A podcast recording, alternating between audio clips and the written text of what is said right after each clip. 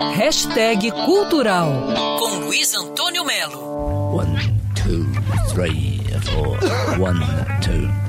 Lançado em versão digital, o livro Beatles, 1966, o ano revolucionário, do Steve Turner, é completamente atípico. O Steve Turner é um jornalista de música, biógrafo e poeta inglês, conviveu muito tempo com os Beatles e levantou esse assunto no momento em que os quatro, John, Paul, George e Ringo, começaram a atacar fogo na imagem de meros ídolos adolescentes e viraram revolucionários mergulhando no turbilhão criativo de inquietações, se envolvendo com a geração beat, ouvindo música concreta, buscando arte contemporânea e gravar um álbum Revolver é um marco.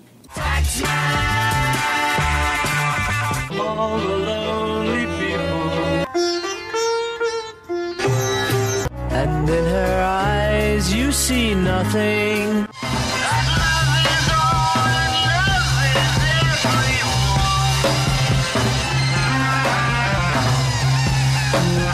pesquisador Ricardo Poggiali vê 1966 como um ano de libertação dos Beatles. Eles fizeram depois o último show foi em São Francisco, no Candlestick Park. Eles compraram câmeras muito boas no Japão e o Lennon faz vários selfies dele, pegando a plateia atrás. Ele faz diversas fotos. Então os Beatles criaram as selfies. Ele, eles sabiam que era o último show e deram uma entrevista super sarcástica, dando respostas ácidas como eles nunca deram. Entendeu? Eles não tavam, eles não tinham mais papas na língua. Eles não estavam devendo mais nada a ninguém. Vale a pena parar e ler devagar Beatles 1966, o ano revolucionário do Steve Turner, agora em formato digital. Luiz Antônio Melo para a Band News FM.